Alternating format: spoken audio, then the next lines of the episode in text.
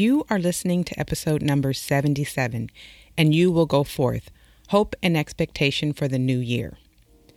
My name is Antrecia Moorings, and welcome to my weekly podcast where I share biblical truth to offer light for your walk and life for your soul. Thank you so much for tuning in. It is the last episode of 2019. Can you believe it that the year is coming to a close? This year went by so fast. By way of announcement, I want to remind you about the new Bible study, Dust and Divinity, that will be starting the first Monday in January. I believe that's January 6th.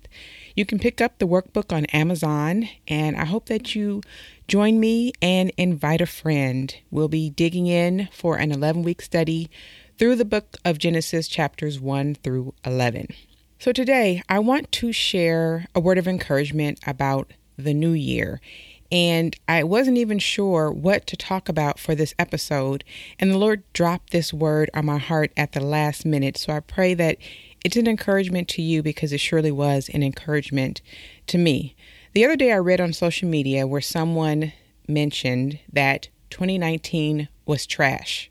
and I had to chuckle because I was like, Amen.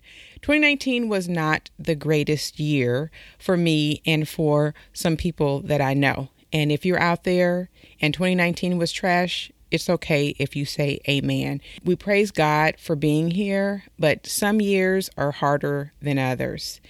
And maybe the whole decade was trash for you. It's okay to say that. It's okay to, you know, look back and say, this wasn't the best year. Heck, this wasn't even the best decade. But praise God for His grace. Maybe you're on the flip side and 2019 was awesome and the last decade was awesome. And to that, I also say, praise God. May that continue to be the case. Either way, I have a scripture that will shed some light on the hope that Jesus offers as we enter a new year and a new decade. I'm going to be in Malachi chapter 4, verses 2 through 3, and I'm going to read the ESV. And it says, But for you who fear my name, the Sun of Righteousness shall rise with healing in its wings. You shall go out leaping like calves from the stall, and you shall tread down the wicked, for they will be ashes under the soles of your feet on the day when I act, says the Lord of hosts.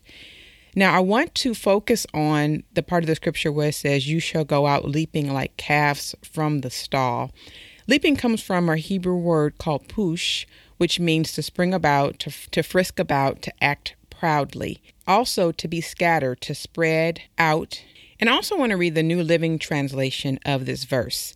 It says, But you who fear my name, the Sun of Righteousness will rise with healing in his wings, and you will go free, leaping with joy like calves let out to pasture.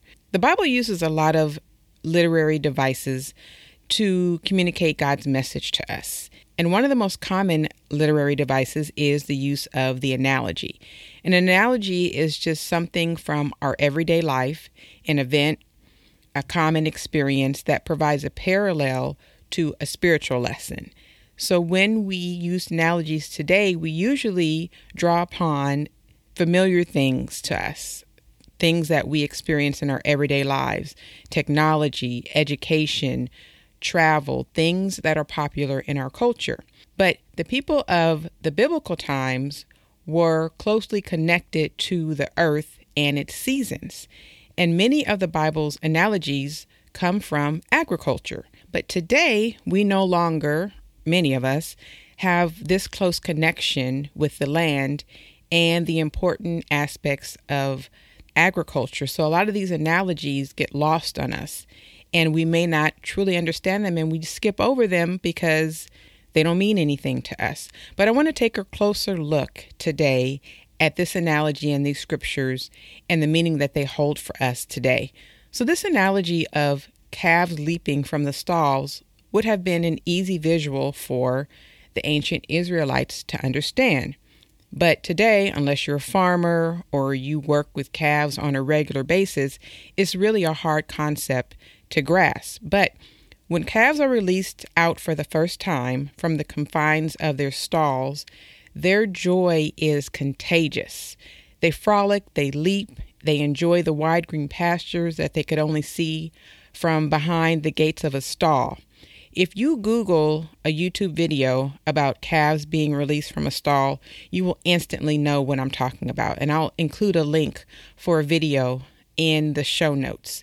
So they're let out, and it's like a child jumping and playing and frolicking. That's exactly what these calves look like when they're let out of the stalls for the first time. It's really a beautiful thing. It's the cutest thing ever. So let me give you a little background about the book of Malachi, the backdrop against these, which these verses were set. Malachi was a prophet who was writing to the people of Judah. And the time period was probably around 538 through 333 BC when the Persian Empire ruled the Promised Land. And Malachi wrote about the corruption that existed with the temple sacrifices, which meant that he was likely sharing his message many years after the Israelites rebuilt the temple in 515 BC. The people of Judah started to be exiled from the Promised Land in 605 BC, and they returned from Babylon 70 years later. And by the time that Malachi is written, they had been back in the land for more than a hundred years and they were looking for the blessings that they had expected to receive when they returned. So, when they were exiled, they received many promises about what life would be like for them when they returned back to their promised land. And even though the temple had been rebuilt, the fervor of those early Israelites who had returned started to give way to a sense of apathy for the things of God. And then this led to a rampant corruption among the priesthood, and eventually there was a spiritual dullness among all of the people. So Malachi comes along at a time when the people were struggling to believe that God loved them. They were focusing on their unfortunate circumstances and they were refusing to hold themselves accountable for their own sinful lifestyles. So God had to point the finger back to them and through Malachi, God was telling the people where they were falling short concerning the covenant with Him. And if they wanted to see changes, they needed to take responsibility for their own actions and serve God faithfully according to the promises their fathers had made to God on Mount Sinai years before. So their faithfulness would result in the Son of Righteousness rising with healing in his wings for them. And then they would be leaping like calves from the stall. So that's the background for these scriptures. The phrase, you shall go out, conjures up the images of being released from a prison, from the miseries of a life where there is no joy. And as they go out, they'll be jumping about happily, like the calf which has been confined celebrates its freedom. It's full of life and exuberance and delight. It's the same sentiment that we read about in Psalms 149 and 5, where it says, The saints shall exult in glory. And we all need something to look forward to. We will indeed see this in the day of the Lord, which is what these verses refer to, when God comes back to reign this world. And in these verses, Malachi is painting a picture where there will be a destruction of the unrepentant and the evildoer they'll be utterly destroyed. And for those who practice evil and refuse to repent, they'll be consumed by fire. But God's people will be blessed with the joyous warmth of the Sun of Righteousness. But in the end, God's people will finally be freed from the bondage of evil in that great day of the Lord. And in the Hebrew text, the word stall refers to a yoke or a collar where the oxen or the heifers were bound together while they were threshing or treading out corn. So Malachi is using the example of joyful calves who have been released after an extended captivity in their stalls to help us understand what is going on here. Imagine how wonderful it felt for the calves to burst out of the darkness of the barn and into the sunlight, to feel the grass under their hooves instead of mud, to smell fresh air instead of the stench of enclosed herds where they were defecating and urinating. For many of the calves, the inside of the barn was the only thing that they had known. And sometimes in our world, all we've ever known is this fallen and dark world, and it's hard to imagine anything else. But the Lord wants us to know we can have this joy like the released calves also have. And we can have it right now. Maybe this year or decade felt confining. and your dreams of frolicking in wide green pastures begin to fade the longer you were fenced in by trials or troubles. It can be easy to get used to the constraints of a life where trials and tribulations have existed for an extended period of time. But we have to remember that the Son of Righteousness comes with healing in his wings. And to show you that you are completely healed, you will rise up and walk. Where the Spirit of the Lord is, there is liberty. We read that in 2 Corinthians 3 and 17. So when you're restored to health after a period of sickness, the first thing you often want to do is get up and get busy again, get back to your regular life. It's not just our own strength that turns things around. It's not just the healing that God gives to us that turns things around. We read in these verses, it says, You shall go out leaping like calves from the stall, and you shall tread down the wicked, for they will be ashes under the soles of your feet on the day when I act, says the Lord of hosts. On the day when I act, says the Lord of hosts. We are able to leap because of what the Lord has done. The Messiah has come, our Savior is here. Jesus has rescued us, and He will return one day to bring us home. And because of the promise that God gives to us that He's going to come again for us, we have every reason to be joyful. We have every reason to be unrestrained in our excitement for what He has done for us, to worship Him and to enjoy His presence forever. When you're healed of what ails you, whether it's spiritually, financially, relationally, emotionally, you will have the desire to go forth and leap about. Charles Spurgeon said this of these verses the children of God may be in such a state that they are not growing, for else we should not have the promise, You shall go forth and grow up, when the Sun of Righteousness shall shine. Do you, my dear brother, feel as if you had not grown in grace for months? You need the Sun of Righteousness to shine upon you, and you will grow as the plants do. The trees are all bare in winter, and their boughs apparently sere and dead. But bring us the spring sun, and the buds will begin to swell, and the leaves will appear, and the trees shall blossom and yield fruit. So shall it be with you. The Lord has not left you. You may have stayed in your growth a while, but you shall grow again. So if you feel like you've been stuck this past year, even this past decade, know that you will grow again. There may have been a time when you've been stagnant or you haven't been able to see your way or it feels dark, or you don't feel productive, or you don't feel like you're bearing fruit.